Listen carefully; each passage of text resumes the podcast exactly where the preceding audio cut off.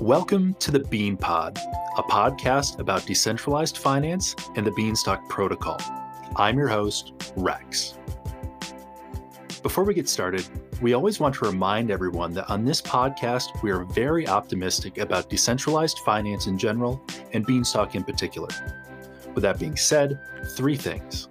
First, always do your own research before you invest in anything, especially what we talk about here on the show. Second, while you're doing that research, try to find as many well developed, opposing viewpoints as possible to get the best overall picture. And third, never ever invest money that you can't afford to lose or at least be without for a while. And with that, on with the show. At its best, a decentralized world is one where people are free to explore and build without the hassle or threat of intermediaries. It's one where you can develop ingenious products and services without the roadblocks of government regulation or entrenched legacy competition. It's also one where you can grow wealth, regardless of who you are, where you come from, or what you look like. Unfortunately, decentralization is not always at its best, and one of the risks is that the safety nets that protect many traditional organizations just aren't in place not your keys, not your crypto is a pithy truism, but losing a cold storage device is a genuinely frightening possibility with essentially no recourse. And while clicking a dangerous link in the traditional web space could cost you your Facebook profile, clicking a dangerous link in DeFi could cost you your fortune. In the days since Beanstalk's exploit, security has dominated our conversations. Code vulnerabilities, social engineering, and of course, governance attacks have been discussed, argued over, addressed, and resurrected to start the cycle all over again, all in the name of making the protocol as invulnerable as possible. But with that has also come the understanding that we can't do it alone. Trusted partners providing audits have laid cold eyes on the project that will, in the end, result in a safer ecosystem. Beanstalk has undergone three audits to date, with the two most recent ones finishing up just this last week. One of those audits was performed by Halborn, a firm committed to ethical hacking and offensive security. And for this episode, Mod Publius and I are lucky enough to sit down with one of Halborn's co founders, Steven Walbroehl. Steven has more than 20 years of experience in cybersecurity, and it's a pleasure to have him share some of that knowledge with us. Steven, welcome to the podcast. Great to have you. Thank you. How you doing? Glad to be here. Wonderful to have you. Mod, welcome back. Thank you for having me. And Publius, good to have you too. Thank you, Rex, and thank you, Steven, for coming. All right, Steven. So to kind of kick us off, just tell us about Halborn. What what does Halborn do? What services do they provide? Who are your typical clients? Give us a basic overview. Yeah, so Halborn, we are a, a uh, cybersecurity uh, firm and tool developer. Uh, we've been around for about three years now, um, securing smart contracts, but not just that. Uh, you know, we consider ourselves end-to-end security. So um, the background uh, of myself in general is I have about 20 years of cybersecurity experience I was working at you know everything from like IBM to uh, large insurance companies and banks, and then some startups here. So I've taken a lot of the um, the, the, approaches from different mar- uh, areas of security, and I'm trying to provide all of that experience and the experience of our you know other auditors and pen testers and developers here to not just think about you know the smart contracts, but the web apps around it and the, the, the securing the people around it, the communities, you know, with uh, security awareness and training, doing infrastructure tests. And, you know, when it really comes down to it, um, you know, it's all brand new. Uh, and you know security vulnerabilities there's there's zero days or, or new ones every day and um, i want to see the space in general thrive and and have a lot of success because i believe in decentralization and you know self custody and transparency um, so doing security for all of the different communities and developers and protocols and projects are, you know, kind of doing the, the part here.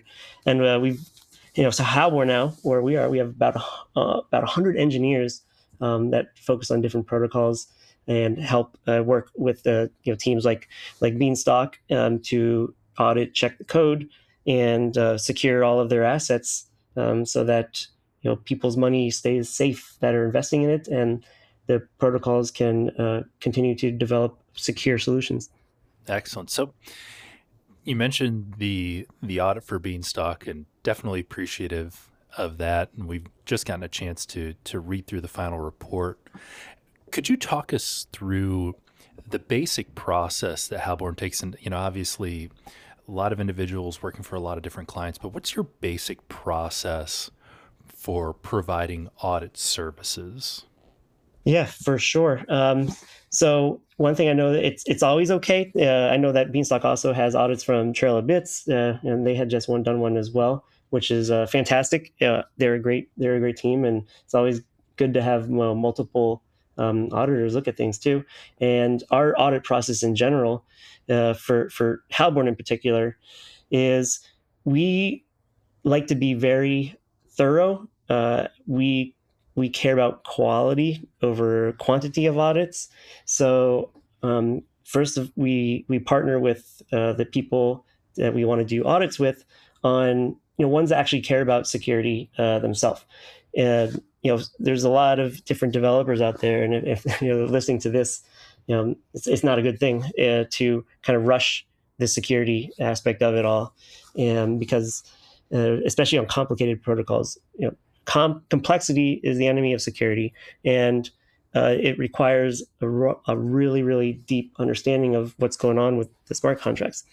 So the way that we work is to build partnerships that are long term, learn um, with the teams, understand what they're developing, and really set up a month, you know, month to month type service cadence rather than just one time quick audit and then you know here's your report. That way, uh, you know, month to month, we can provide that whole security around uh, all aspects of it, make sure it functions correctly, and we look at the you know the logical business logic aspect of the smart contracts, not just a quick scan. Uh, and um, you know, so we work uh, very very direct with the developers and the engineers side of it as part of our audit process is we you know give engineers that are familiar with the language itself or the platform itself like solidity or evm and we also have teams that do like rust and solana or you know cosmwasm but when you get the engineers that's focused on that language they understand it much better. They get better quality and you know actually faster speed too because they you don't have to like learn something um, over and over again. So that's really we, we do it, and then we provide the reports back. Uh, you know, help them understand the findings, some test scripts, and then uh, after you know they've made the fixes and implemented them, we'll retest it and prepare them for a uh, you know a launch or an upgrade um, onto the mainnet. That seems like a really important aspect. You hit on it just a second ago. That idea of essentially building a relationship with a client, especially one that is evolving or consistently developing, you know, that's that's moved beyond this idea of having like a single product or platform, but it is in you know a continuous evolution or adding new products or services. Um, what are some of the challenges about building those relationships that are that are ongoing? Yeah, uh, the biggest challenges for building the relationships ongoing. Um, you know, I used to say it would be just the remote you know distance we're not really you know collaborative working together i don't think that's the case anymore. I think that in web 3 you know especially with daos and you know remote teams all over the world you're getting great talent. Um, we are a very distributed team as well all over you know europe and you know even some parts of africa. You know, we have a, a couple engineers and I'm, I'm myself am in miami. So um, now the challenge um, really is about you know besides the technical parts of it is keeping up you know with the the, the diverse and dynamic environment um, of of this you know smart contract blockchain and Web three world. I've never seen in all my experience something move uh, and advance so fast with innovation, and um, you know I think that a couple years in crypto and, and blockchain tech um, is more than uh, you know 10 years in, in normal Web two. Um, so just yeah, understanding all that and keeping up with it is the biggest challenge. And uh, you know, luckily, when you have a, a team that really loves what they do and cares and you know shares that knowledge, you know, in the essence of open source and transparency, um, makes it a lot easier. So um, that's it. And um, you know, it's, it's re- also reason why we do this long-term relationship building because then uh, our knowledge grows along with the protocol and the teams that are continually uh, evolving it and pushing it. You ever worry that the technological developments are are too fast for the security components to keep up with our, our you know the the old colloquialism that I hear is like, you know, being out over the tips of your skis. You know, are are we in an environment where development's happening so fast that that security might be lagging too much for your comfort? So, have you ever uh, seen any of you guys seen the movie Jurassic Park, the original one? The yeah, yes, absolutely. Yeah. okay. Uh, it's a really good quote from that movie. Uh, kind of uh, it relates to what you're saying. Uh, Ian Malcolm, you know, the, he's the the guy in there that we all know. See, he has a quote. And he says, "Your scientists were so concerned with whether they could do it that they didn't stop to think if they should." And um, it was, I'm paraphrasing. It's might, might be a little bit different, but that's kind of that. What you mean here is we're moving so fast because uh, we know what we can build and we want to build it and we're pushing it out there. But sometimes we're not thinking like, well, should we be doing this and, and should we be going live right away? Should we, uh, you know, add this you know feature to it? What's the long term effects with it? Um, because with blockchain, we're all connected to the same you know the same chain, and this is all very composable. Um, there's you know a lot of the big vulnerabilities that happen are just in you know coming from your own code, but there's environmental uh, uh, issues that come up like you know, flash loan attacks and economic type of attacks, and um, you know there's there's impact that can uh, be shared you know with others as well.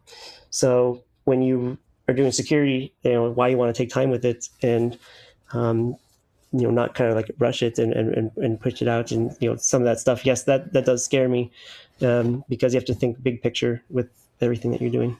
Steven you've mentioned the scope uh, of an audit that covers you know different aspects of it including the economics of uh, of a protocol um, do you typically find one person knowledgeable enough to you know check the code and uh, uh, the economics of it, or do you find the team being split into you know different different parts with different specialties?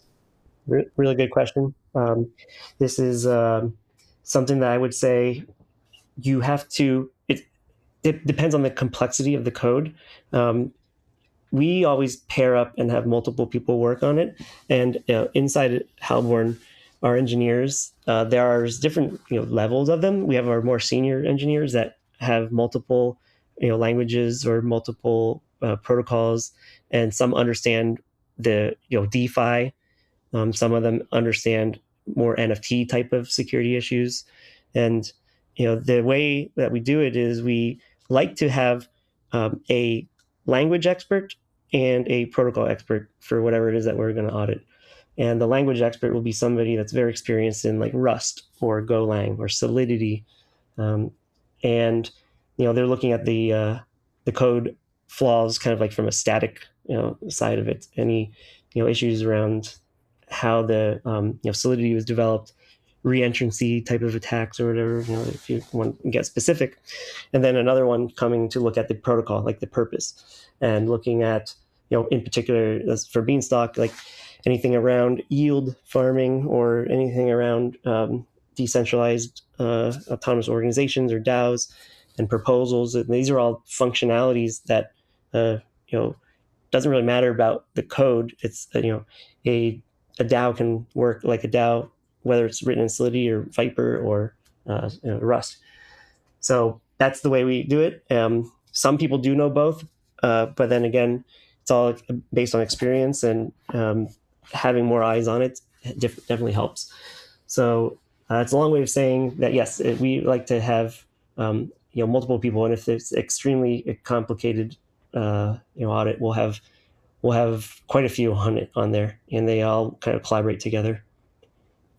So, what are some of the common security concerns that that your teams see and you know obviously sounds like you've got teams that are working in a lot of different spaces.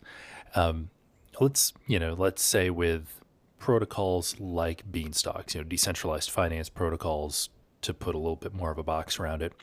You know what are some of the more common security concerns that that your teams see in that space so uh, the most common ones in the in the, the space of DeFi is you know access to liquidity and um, you know kind of centralization of of that.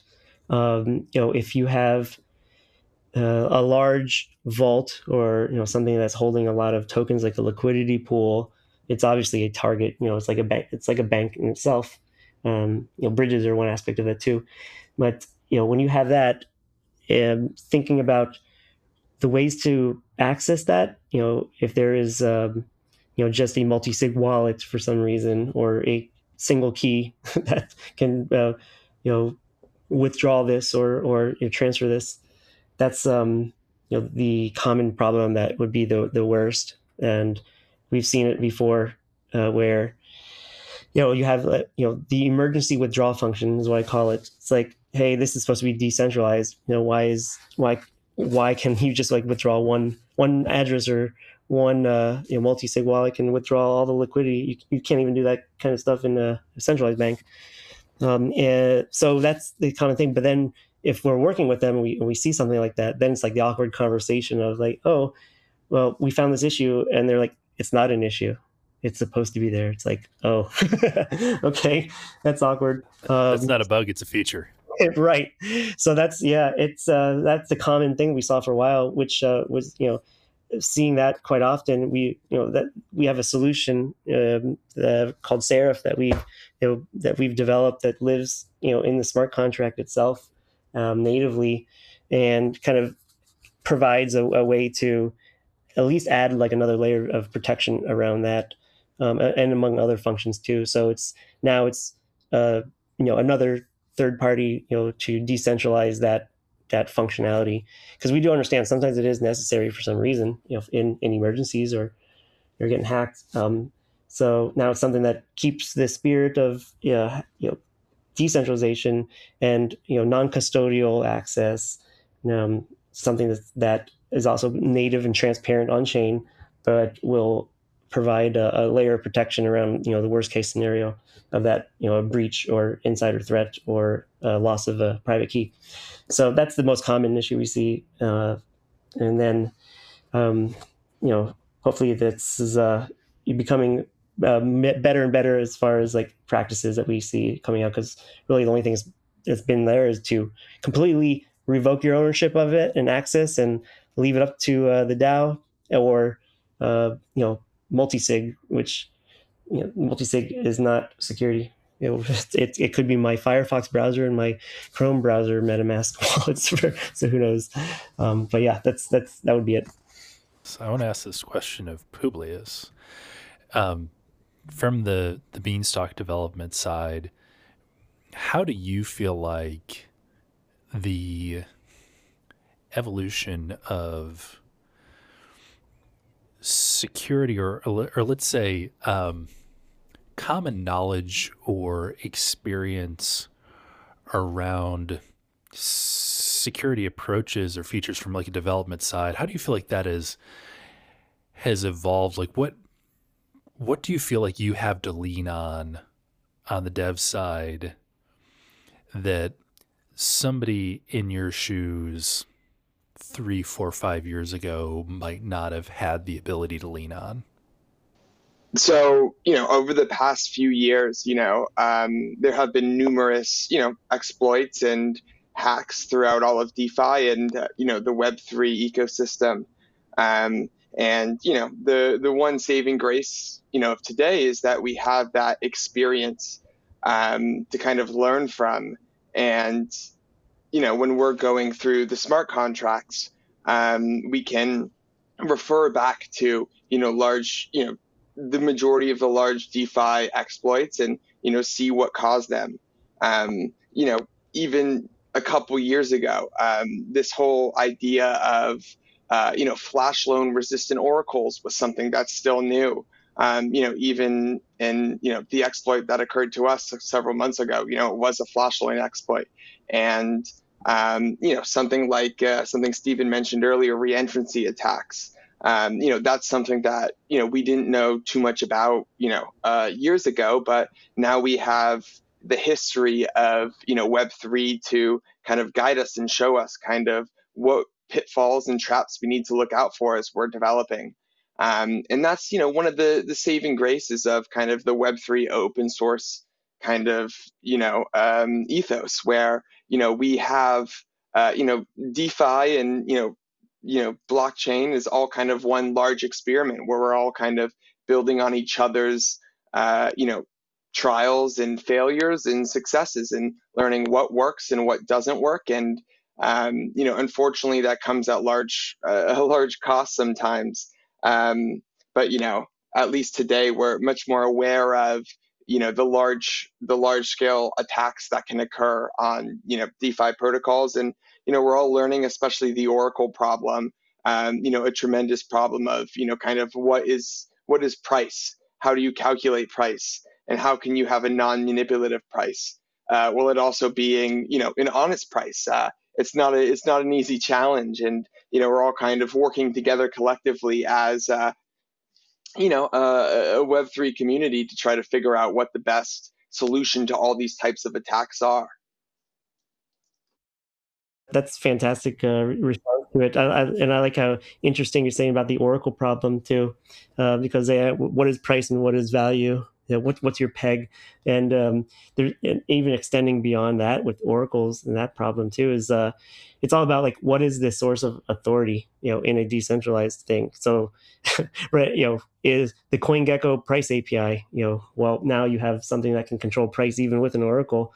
So how do you distribute that authority? And if it's not price you know let's just say you're doing nfts or something. And all right well you know here's my art and i you know put it out here. And this is the original art and it's supposed to be you know proof of authenticity. But what is you know what is the real one? What if i make a smart contract uh, that mints the same art you have? Uh, okay so who's who's the original artist me or you? And now it's like a essentially like who has the blue check mark on on that art now? It could be that. So it's all like back to you know authoritative source and and you know what is what is one? So i think a good part of like DAOs and governance would be, you know, a community based uh, way to decide, you know, what what is the price and what is the source of authority, what is the point of authenticity as well um, on blockchain. It's really interesting the projects that are out there. We actually just had a conversation with Tellor Protocol, who you know is decentralized Oracle, and I had never thought about this exact problem that you guys are discussing. I'm admittedly full transparency. I'm not a dev. You know, this is not my area of expertise. I'm, I, my my knowledge lies far away from here. This is very interesting to me, but I'm still learning. And so to have that conversation about like what does what is value? Who establishes what value actually is? You know, can you trust just like you said, Steven, the you know, the the price feed from CoinGecko, and you know, is there a better way to do that? Is there a more um, reliable, less or a more censorship resistant way? And you know, I feel like that does feed a lot back into these questions of security that really aren't really aren't code driven. It seems like and again, this is someone without technical experience speaking, but seems like there's a lot of a lot of passion around making sure that that code is carefully crafted and that vulnerabilities are quickly exposed. Seems like a lot more of these attack vectors are far more driven by social aspects or questions of data source rather than hey, there's an incorrect value in someone's line somewhere. people are the weakest link. Yeah, people are the weakest link. Uh, usually in any, not just blockchain security, normal security too.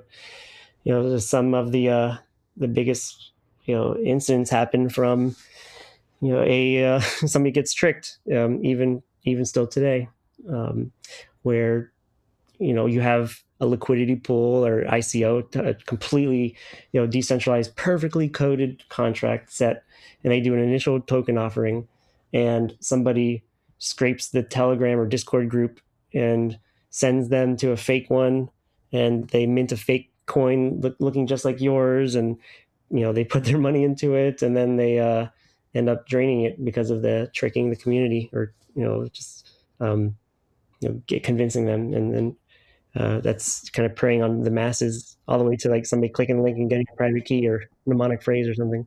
So yeah people people are the always the link which is why we focus on education. It is funny. I, it, as as I hear you and Publius talk and, and you know and Mod talk, it it makes me think of you know the basic the the cybersecurity training that folks go through in their IRL jobs where you know it's like if you get an email from your boss that says that they're stranded in New York City and need you to send them your credit card number so they can get an Uber home, you know, notice that that's you know might potentially be an attack, and it, it it's it's it's interesting, and, and I'll say sad, not in the sense of like you know, not not in the sense of like I don't know. I, I feel bad when I hear about attacks that happen because someone clicked a link in Discord. I mean, like that breaks my heart. Yeah, it, it, it, comes down to I think higher level, like big picture, looking at it when you think of the purpose of DeFi and you think of the purpose of uh, just like even Bitcoin, back to the you know the grandfather, it's about you know you are the bank, self custody, and it comes with responsibility. So the you're you're giving up, um, you know the the all your keys or your the custody of assets that you would normally give to somebody else to hold and secure uh, is now on you. So you're responsible for it. Um, and we all know that it's uh, you're not your keys, not your coins. So it's all like between custody and not non-custody. You know, you click that link, you you're you're going to get impacted, and you're going to lose your keys or the keys of uh, whatever project you're developing for. And uh, you know, before a company, if it's your bank for Wells Fargo, you know, usually they have monitoring, and then their two-factor setup and all that stuff too. And you can call to give a password reset I just got like a fraud detection call from Wells Fargo on like a wire transfer I made to buy something, and they're like, you know, they're they're watching all the time. It's there's it's centralized. It's, there's a there's an overseer for that to make sure that you don't mess up yourself. Um, so that's like the good and bad part, you know, depending on how you look at it. I understand security. I like self custody. Uh, I like being the bank, which is what attracted me to Bitcoin in the beginning. But I would not recommend like a cold storage wallet or you know, DeFi for like my grand my granddad. he should have it you know inside of a bank instead because he's gonna lose it. Yeah, it's funny. Um, so actually, we have a lot of these conversations on the community side, and what we talk about is I'll use Beanstalk as an example because it's the example we love to use. You know, we want Beanstalk eventually to be a place where non DeFi natives can use these tools successfully and be able to interact with the protocol successfully, use beans, use the field and the silo, and take advantage of all that that has to offer. But I do feel like there are some fundamental things that we wrestle with right around what exactly what you're saying if I want my parents to buy pods, I've got to get them set up with a wallet on MetaMask or a cold storage wallet or something and like and explain to them that, you know, hey, here's, you know, here's your here's your passphrase, here's, you know, here's if you're using a cold cold storage wallet, here's your here's your code to get into your wallet. Here's here's your, you know, emergency phrase if you lose those things, you're SOL. Like there's no there's no help desk. And I can see how there would be some apprehension, especially folks that are used to using centralized systems where, you know, if something happens, I can, I've got a desk I can call. I mean, do you feel like that will be a limiting factor or is that more just a process of, you know, newer generations are more going to be more comfortable using things like wallets that don't necessarily have, you know, some type of centralized safe haven yeah, I mean, it's this is why we have you know Bitcoin. Then we have the you know Coinbases and the centralized exchanges. It's so uh, you're, but it's you know what's the difference? Back to the old system. You know, somebody is holding it there. Now you have to trust that system, um, you know, to secure it for you. Uh, so it's just a different asset instead of like U.S. dollars. It's uh, you know, you know BTC or or, or you know bean if you know for wherever exchange is. So it's you're not but you know it's also like what's your purpose for for it? If you're like uh you know just want to hold on to it for speculative investing or uh you know just to, to trade then you know what? It's okay to to do that. Um you're never really uh, you know owning it. You're just swapping and trading on a you know a web server somewhere. Um so that's fine. You know, that's that's okay. But if you're, you know, about you know self custody, ownership, or you know transparency, you know, I want to know with DeFi when I place my funds inside of a yield farm, you know, to get something and you know earning, uh, you know, earning this uh, the extra value, then what exactly you know where are those funds going and what is locked in because you, you don't know look, look what just happened with uh, celsius all those people put their money in there expecting one thing and it wasn't being done for that. It was being used somewhere else. So it's not transparent. So it's all it's all like you know what what is your purpose you know for this? And i think that it's a case by case basis on uh, you know depending on the individual and their you know the results or the reasons that drew them to this whole ecosystem. Steven i wanted to go yes. back to a comment uh, that you said earlier, which is you know uh, about complexity and, and and not to sacrifice security for for speed.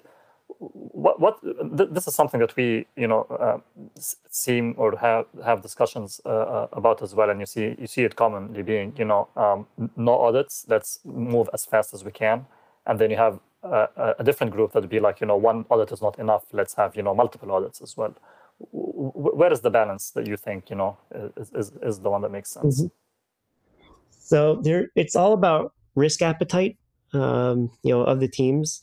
Uh, i can't you know condone or say everybody's like right or wrong on you know the approach for it. Um, but different different development teams have different risk appetite for it. Um, perhaps the the risk is you know not as good as the, the possible reward of moving fast without an audit and going live. Um, but the risk is is great, uh, you know, doing something like that. And the reason why is, you know, you are uh, you don't get too many sh- you know chances on blockchain. You know, when it's on when it's on blockchain, it's there, it's immutable. Um, I mean, there's proxy contracts and stuff, of course, but you know, basically, it's, it's on there, and uh, when when funds are gone, you know, it's can't be like, reversed unless you're going to fork, you know, Ethereum or something. but it's you have less uh, less chances, and um, rep- reputation is is of course at stake too. So that's you know that's it. It's just like the, what's the risk appetite? Do you want to take that risk? I recommend not because this is complicated. Um, the more complex your your your platform is, um, yeah, and with with Beanstalk, you you guys you you guys are complex too. Um, you make it very uh, fun, you know, and convenient to understand these things by you know with having you know sprouts in the farms and you know doing the different seasons that coming in. I think it's a really creative way to um, you know to, to apply like DeFi investment to to that. Um, and but the you know the code itself is complicated. So doing multiple audits is um, giving yourself like insurance in a way, you know, preventative insurance before it happens, rather than insurance after it happens. So, uh, I would say it's whatever whatever risk appetite uh, a team has, um, you know, to make that call.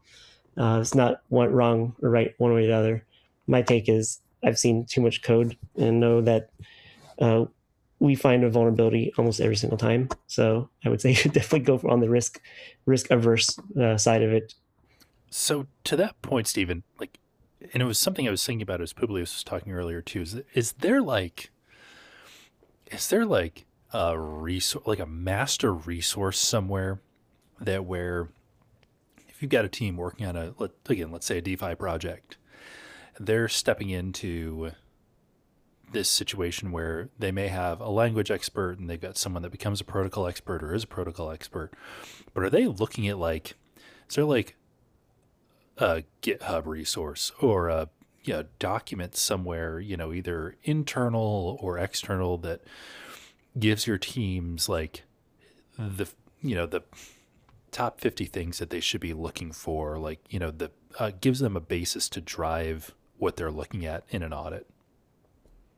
So a uh, like a best practices or um, kind of like the security standards for it. That's actually you know something that um, where we've been working on that, and it's uh, evolution and because of the, the the pace you know i mentioned earlier how fast this space moves and how much innovation there is all that innovation comes with new vulnerabilities and new approaches so uh, publius mentioned like yeah the reentrancy attacks that was like you know a zero day nobody had seen that type of you know type of a hack um, back you know five years ago. Now it's like almost uh, something to always look for and it's, it's easy to spot. But you know there's different vulnerability classifications and categories come out all the time. And then all, then a new platform comes out and a new protocol comes out and a new well, layer one comes out with a, a brand new language. So all of that is you know starts over again so the single source doesn't really exist. Um, I think it's spread out and it's very uh, detailed and a lot of nuance depending on what you're doing. So with code, uh, you know, the, just the way that we approach audits ourselves with a code expert and a, and a logical a protocol expert, um, there should be different best practices. Uh, uh, you know, a list built on you know Rust based blockchain vulnerabilities, and then best practices around that, Solidity based you know, vulnerabilities, and there's a good list for that that um, ConsenSys has put together. You know, best practices around ETH code, so that one's pretty matured. Um, but then the protocol stuff is you know what are the top vulnerabilities to look out for for uh, you know stablecoins or for automated market makers that those do not exist and i think that's always being developed and, and more things are looking out for. So the best way to do it now, just so I can, you know, give knowledge on what to do is to, you know, look at previous audits, study hacks that have happened, and um, why Halborn, like us and, and other security auditors, add value is you're getting experience from economies of scale we get exposure and we're looking all day at different types of vulnerabilities across different protocols, different languages, and all of that uh, experience and insight is kind of captured in one, you know, one place, you know, to, with with a security team to help um, to find things maybe you would wouldn't have realized are are actual issues or um, you know best standards for coding or something or think you know kind of gotchas and all of that. So the you get that experience, and and we are working on compiling you know issues itself. Um, so through study of previous audits and audit reports and um, cataloging like a data think of it like a DeFi vulnerability database is uh, so, you know something that is in development. So, question for for you, Steven and Publius, do you feel like that is the realm, or should be the realm of like the Ethereum Foundation to help provide best practice documents like security information, or do you think that that's maybe outside of what their purview should be? It, you know, it's hard not to when you think about things like best practices. I come from traditional industry where really every industry has some type of governing body that says, hey, if you're going to do this thing, here's a list of best practices, things you should look out for, things that are absolutely wrong. I mean, is that a, is that the place for like an Ethereum foundation, or is that maybe too much centralization? traditional security, they have third parties that are uh, providing best practices as security researchers. So web applications, they have OWASP. Um, there's also NIST, you know, the that creates standards and, and practices. Um, and the those oh, ISO is another one, you know, for policies and administration. So ISO 27002 standard, you know, is a framework for securing an organization. So they're usually independent third parties that uh, will be adopted by uh, the platforms themselves. So Microsoft, you know, if we compare them to like Ethereum Foundation, Microsoft Windows has tons of vulnerabilities, but they'll set up their best practices for securing and hardening Windows, and that's given by uh, an organization like CIS, uh, cent, you know, Center for Information Standards, and then they uh, Microsoft will endorse that um, and uh, say, "Hey, harden Windows systems this way based on these CIS practices." So I think it's a partnership together with um, experts of security and get adopted by the platforms themselves. Any additional thoughts, Publius? Yeah, that was a great answer, Steven. Thank you. Um, you know, it, it's difficult because this whole kind of you know decentralization thing is you know still pretty new to all of us, and you know we're all collectively working together to figure out you know what that really means, what that looks like, and how do we best exercise it. Um, you know, given the decentralized ethos of Ethereum, you know, it, it's hard to kind of point to the Ethereum Foundation and say, you know, they it's up to them to you know make sure that there's best practices and you know all potential vulnerabilities in smart contracts are known and listed by them. Um, you know, it's really up to everyone who holds Ethereum um, to collectively kind of you know make sure that those resources exist. And that's kind of where things get difficult, though um, because you know how do you create accountability how do you make sure things exist and you know it's kind of had this unfortunate consequence that it's like you know you know the the kind of you know warnings and protections that you know developers might want to know about um, you know don't necessarily exist until it's needed and it's not really needed until the an attack happens or an exploit happens um, but you know, there's there's plenty of resources out there if you you know do some googling or looking around in you know the Ethereum development community about you know here are common attacks and you know I think really you know there's been a few big ones this year and um, you know hopefully collectively as a community you know we're all internalizing that and you know definitely making sure to do our due diligence as developers. Um, you know the area uh, I personally feel like it's most important to uh, you know push for is you know new developers. Um, you know, personally myself, when I started you know developing smart contracts, um, you know, I had no idea. Um, you know the scope and vast amount of potential attacks and exploits there were that you know aren't necessarily related to anything you're familiar with. Um, you know, going to the flash loan attack. Um, it's something that you know, at least from you know my experience, is very unique to on-chain development and you know is something you would never really expect to even have to worry about until you know about it um, so you know trying to figure out the best way to make sure that you know new smart contract developers uh, you know are aware of the kind of unique difficulties that come with ethereum development is incredibly important. Um, and you know i think the community overall just you know the ethereum development community has you know d- done a good job so far in you know kind of making sure checklists ex- exist and you know a list of known attacks exist. And you know just overall just you know continued awareness about um, you know what what what these vulnerabilities are and common attacks and um, you know overall the you know it, I think the community has done a great job and we just need to keep you know holding ourselves accountable for making sure that you know uh, the the Ethereum community is at large. The Ethereum community at large is uh, you know making sure that security is always at the the forefront of you know what we're trying to um, you know make people aware of and conscious of. Yeah, good point. I think it's just checks and balances. You know, any any great thing is it, it, the checks and balances. We even do it ourselves, where you know we we look at the security for the code and provide practices to help, but we don't ever develop the code for our our clients. Like we would never uh, fix a vulnerability with like a pull request or something into you know the Beanstalk code. Um, so it's it's a you know the checks and balances for there. Like then we audit our own code. So I think the same applies to like Ethereum Foundation.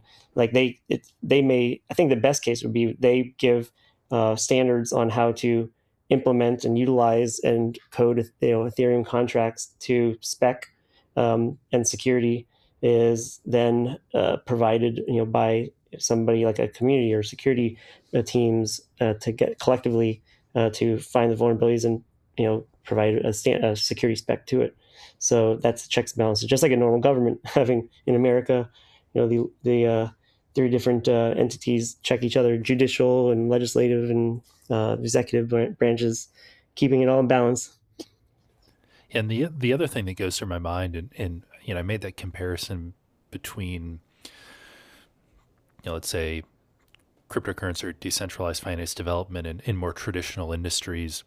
The other difference there that I didn't mention that that came to mind as as you guys were talking was the idea of proprietary knowledge that is held at a in a different standard in traditional industry. You know, that proprietary knowledge is is precious. That's you know, that is something that creates a certain amount of secrecy between organizations that we don't see as much in decentralized finance or in, in cryptocurrency or you know similar applications web3 development or whatever because there's so much open source that that isn't common in traditional industry so maybe that's the other the other factor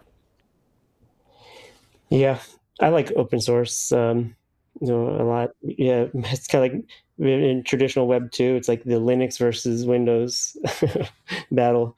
Like you know, Linux open source, Windows not open source. Who's done better in security over time uh, with that that model? Yeah, absolutely. So, Steven, I, I want to give you a couple minutes to talk about Seraph. We had a great presentation from the team here a couple days ago. Uh, walk us through what Seraph is, the service that it provides, etc. Yeah, definitely, for sure. So, um, you know, a lot of this stuff we talked about today around you know providing security for things, but also you know balancing that decentralization aspect of it, and you know partnerships and having kind of a oversight, custody versus non-custody, and access, and you know it, this is all you know kind of like the concept that you know, us at Halborn, um, you know, had wrestled with for a while, uh, thinking about how do we protect you know these people um, without being you know too centralized uh, with a tool, something that can protect those um, functions. So Seraph um, is the concept. It's a, it's a tool that that sticks by those principles and allows to prevent security um, while still maintaining um, a, a, sense of decentralization. So preventative is is the key word here. Most tools have been very reactive, monitoring it uh, after it's been hacked, or you know doing something that after the fact, you know like uh, pausing the contract or um, you know just having the uh, stable coins uh, do a blacklist. It's all very reactive controls.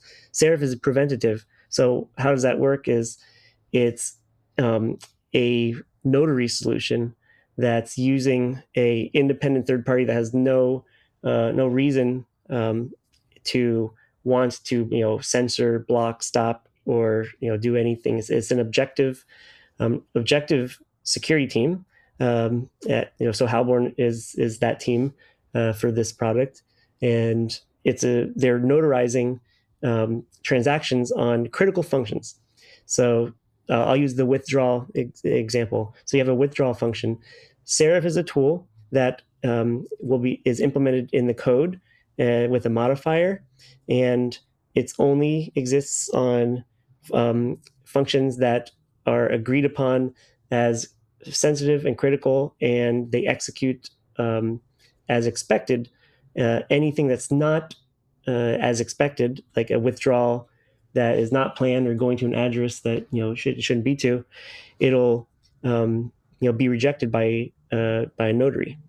So how does that work? It, the tool lives in the contract, and it's a separate um, RPC endpoint. So when you submit a transaction to Ethereum, uh, the functions that are covered with Seraph actually go into a private mempool that um, that the notaries monitor, and they can see what the transaction is doing.